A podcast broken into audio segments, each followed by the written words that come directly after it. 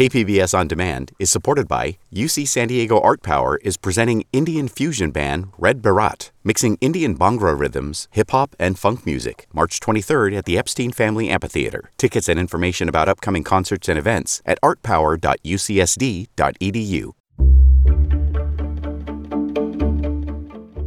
Good morning, I'm Debbie Cruz. It's Wednesday, April 26.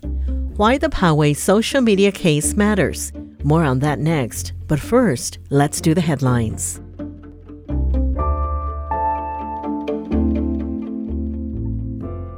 The San Diego City Council yesterday adopted new eviction protections for renters. The Tenant Protections Ordinance includes a requirement that landlords pay at least two months' rent to evict a tenant who hasn't done anything wrong. Dozens of landlords turned out to oppose the ordinance, including Todd Strauch. I'm encouraging you to rethink this ordinance because it will put mom and pops like us out of business. And, you know, we do nothing but try to provide safe housing, clean housing, affordable housing. Tenants' rights groups have argued the proposal doesn't go far enough and has too many loopholes.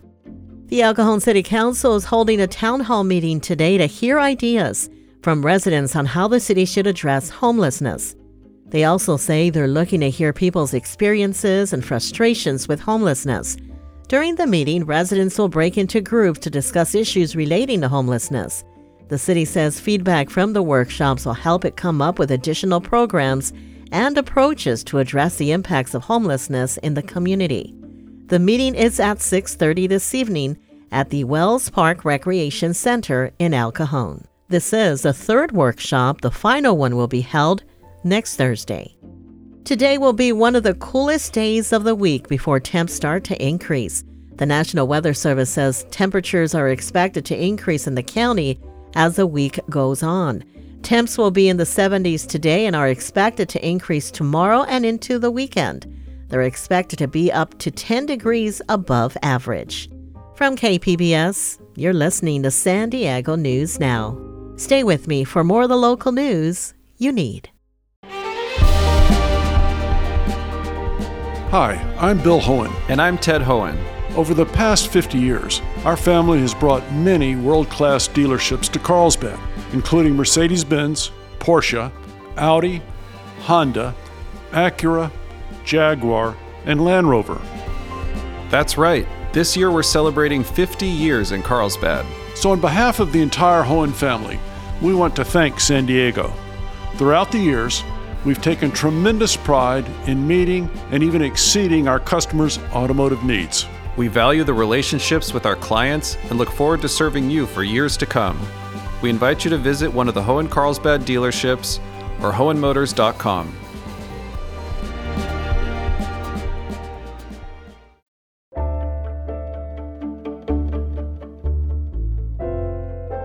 The U.S. Supreme Court is set to hear a case from Poway that could change how political discourse is regulated on social media.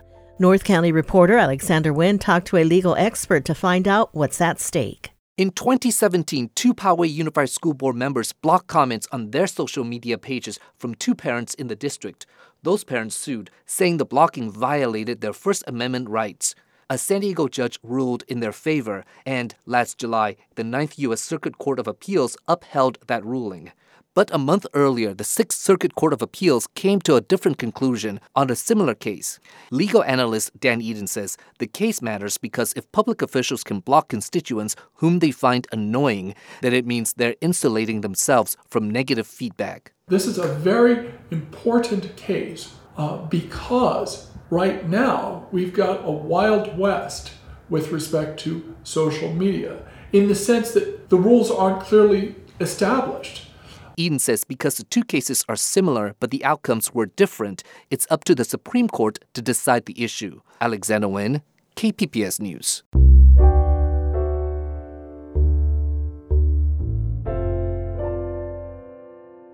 The San Diego City Council voted earlier this week to spend $22.5 million to widen part of the 56 freeway. Metro reporter Andrew Bowen says climate activists protested the move. Last summer, city leaders pledged to cut San Diego's greenhouse gas emissions down to zero over the next 12 years. Carmel Mountain Ranch resident Rachel Graham says widening a two mile stretch of the 56 in Carmel Valley will be a major setback. I urge you not to support the widening of the 56.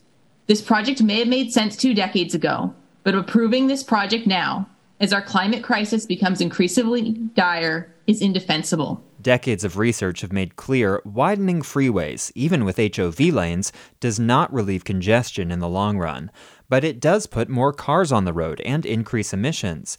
Still, Councilmember Joe LaCava says plans for the freeway widening date back decades. Given how we built our city, not everyone can opt for walking, biking, or transit for their daily travel. Our job is to ensure there is as many climate friendly mobility options are available to as many residents and neighborhoods as possible.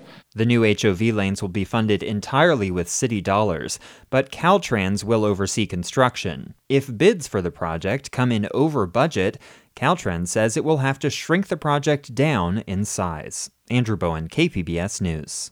In other transportation related news, Oceanside residents are being asked to give input on the redevelopment of the Oceanside Transit Station. Community members are invited to speak to the developers and the transit agency at the Civic Center community rooms at 6:30 tonight. The community has been extremely supportive and engaged, offering their insights and suggestions as to how we can improve the project. That was Lillian Doherty with the North County Transit District. She says this is an opportunity for residents to provide input on changes they'd like to see. Plans now include adding over 500 new apartments, a luxury boutique hotel, parking structures, and retail space, as well as changing the setup of how trains and buses operate at the station. Questions have surfaced concerning Senator Dianne Feinstein's health, age, and fitness for office. But of course, she is just one among many elderly legislators in Washington, and they can't last forever. So, in the next big demographic, members of the millennial generation take their places as leaders of the nation. Should we expect sweeping changes or more of the same? Writer Charlotte Alter spent several years studying that question. She's the author of the book, The Ones We've Been Waiting For. She spoke with my colleague Maureen Cavanaugh about her findings. Now, can I take it from the title of your book that you were impressed by the young people and politicians you spoke with? You know, I was impressed by some of them. I was alarmed by some of them. Um, you know, just just to explain where I got the title from. The title comes from this uh, speech that Barack Obama famously gave. Um, and really, I think the operative word in the title is not the part about waiting for, it's the part about ones. Because one of the things that I noticed when I studied this generation is that this generation has a perception of power that is much more about mass social movements, about groups working together, and less about waiting for one particular person to bring about a broad set of changes.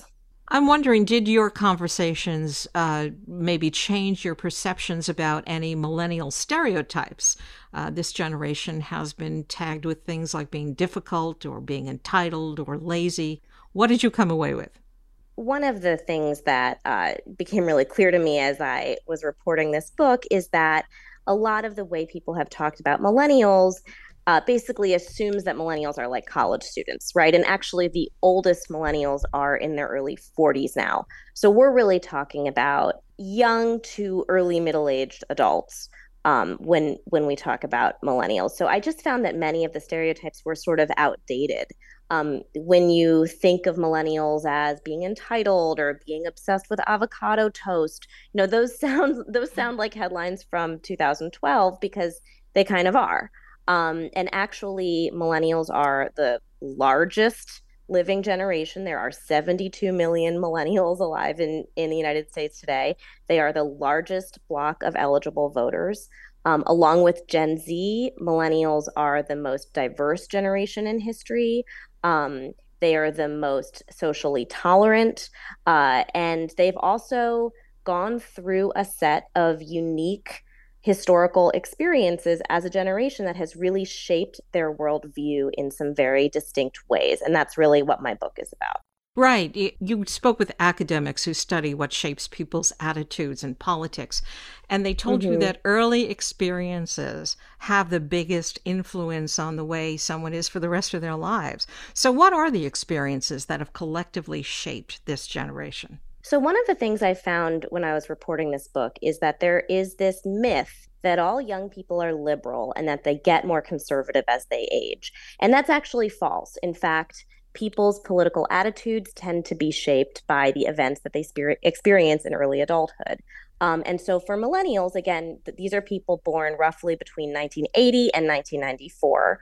For millennials, those experiences include coming of age right around 9/11. For for many young people, that was that was their sort of seminal uh, moment of understanding America's role in the world. Uh, and then the Iraq war that followed, then the financial crisis, then the election of Barack Obama uh, and the rise of Black Lives Matter, and finally the election of Donald Trump. So those are the sort of set of distinct events that um, I found really did shape how millennials as a generation see their country and see their role in the country.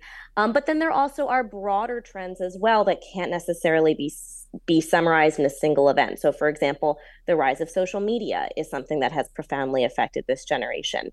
Uh, the financial insecurity that comes from graduating into a financial crisis is something that has deeply affected this generation.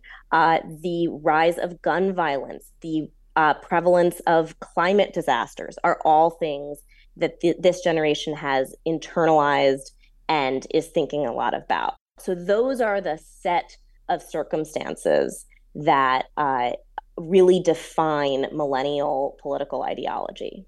That was writer Charlotte Alter speaking with KPBS Midday Edition host Maureen Cavanaugh. Coming up, we hear about Chicano Park's legacy and its future. We'll have that story and more just after the break.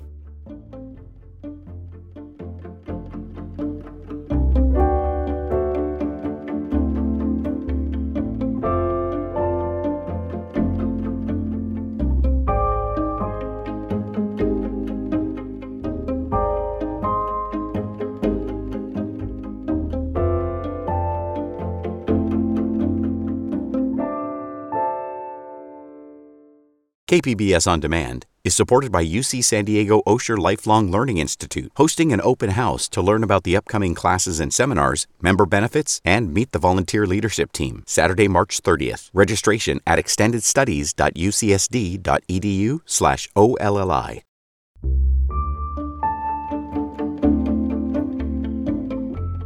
It's been 50 years since neighbors first took paintbrushes to the highway pillars in Chicano Park.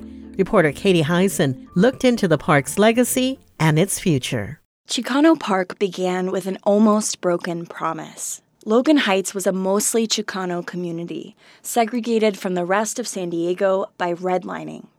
When the state built the 5 freeway and the Coronado Bridge in the 1960s, it divided the community in half. I spoke with the park's co founder, Josephine Talamantez, in its newly opened museum. She still gets emotional about it 60 years later. We lost three fourths of our community, basically. In exchange for this displacement, the city agreed to turn the land beneath the Coronado Bridge into a park. But when bulldozers arrived on April 22nd of 1970, they were there not to build a park, but a highway patrol station. A witness walked to City College and found Talamantez and her Chicano Studies class and explained what was happening. So they all left class, marching nearly two miles back and blocked the bulldozers with their bodies. We were going to create our own park because we had gotten tired of being disrespected and basically treated like we had no place in our own country. Within a matter of couple hours, there was a couple of hundred people here. Yeah, it spread like wildfire. Talamantez and a growing crowd occupied the park for 12 days before city negotiations began. The community won, And three years later, they began painting the murals for which the park is now famous. Over the years, industry and the Navy crept into the neighborhood, taking over the beach where many spent their weekends, occupying more than half of Barrio Logan, and creating some of California's worst air pollution. What remains faces a new threat. So, what's left of this that has been infringed upon is now being viewed as a hep place to live. I mean, there was a property that just sold for $1.2 million here in the hood. you know and so we're losing the last of our residents the younger generation is inheriting this ongoing battle of gentrification my name is Raquel Tonantzin Aguayo Esquivias. I go by Rocky, and I am the chair currently for the Aztlán Youth Brigade. I've been here long enough to see maybe like 10 different stores or galleries shift out of what they used to be because people are being bought out. Not even just on Logan Avenue, but on the entire community. While some Chicanos are being displaced, the park offers cultural pride to those who remain. Esquivias, now 19, grew up swinging in the park while her mother painted the pillars. This was a space created for Chicanos. And I was lucky enough to have a mom who was a down Chicana. She had the foresight to teach me about the Aztecs, the Chichimecas, the Toltecas, and all of that history because everything we get in the education system here is very uh, watered down. Esquivias attended mostly white schools, where she questioned whether she belonged. She says the park gave her a space to learn about her own history and embrace her Chicana identity. Coming here and seeing all of the pillars with people who were as brown as I am and darker, I, I don't know if I'll ever be able to put it into actual words, but there's just a sense of joy no matter what. Like, there's no reason to be sad in the park. Last year marked the end of a cycle of the Aztec calendar. The elders held a ritual to symbolize passing park stewardship to the younger Chicanos, led by Esquivias. The park committee is eyeing new projects, like an electric bus for elderly residents, and placing a lid on the freeway, supported by local leaders, including Congressman Juan Vargas.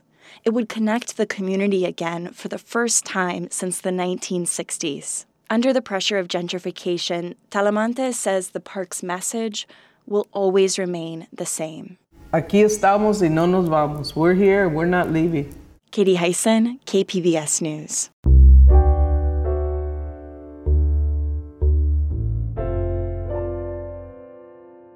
A new exhibit dedicated to one of the most celebrated cartoonists in Mexico is open at the Comic Con Museum in Balboa Park. Reporter Melissa May has this preview of Trino's World, or El Mundo de Trino. Jose Trinidad Camacho, better known as Trino, satirizes and celebrates the joys and absurdities of life in Mexico in his comic strips and drawings. In 2022, Comic Con awarded Trino the Inkpot Award for his contributions to the world of comics, Carlos Gonzalez Gutierrez is the Consul General of Mexico and says Trino's work is also a way to build understanding between the two countries. It shows part of our way of looking at things. This is the cultural diplomacy at its best. It's soft power. It's a way to show what Mexico is through the eyes of one of its most successful cartoonists. The exhibit includes drawings, watercolors, sketches, and objects from Trino's personal collection. Trino's World will be on display from April 25th to July 5th. Melissa May, KPBS News. And lastly, a follow up to a story we brought you at the end of last month. Luca Pollock, a Carlsbad third grader who entered a nationwide NASA competition, won the top prize in his age group. I would love to work with NASA. I really also want to learn about space. In his winning entry, he proposed to send a spacecraft to Europa, one of the moons of Jupiter. There, it would land on a frozen ocean and search for life below the ice. His prize will be a visit to the NASA's Glenn Research Center in Cleveland for a VIP tour of its research facilities. Congratulations, Luca! That's it for the podcast today. As always, you can find more San Diego news online at kpbs.org. I'm Debbie Cruz. Thanks for listening and have a great Wednesday.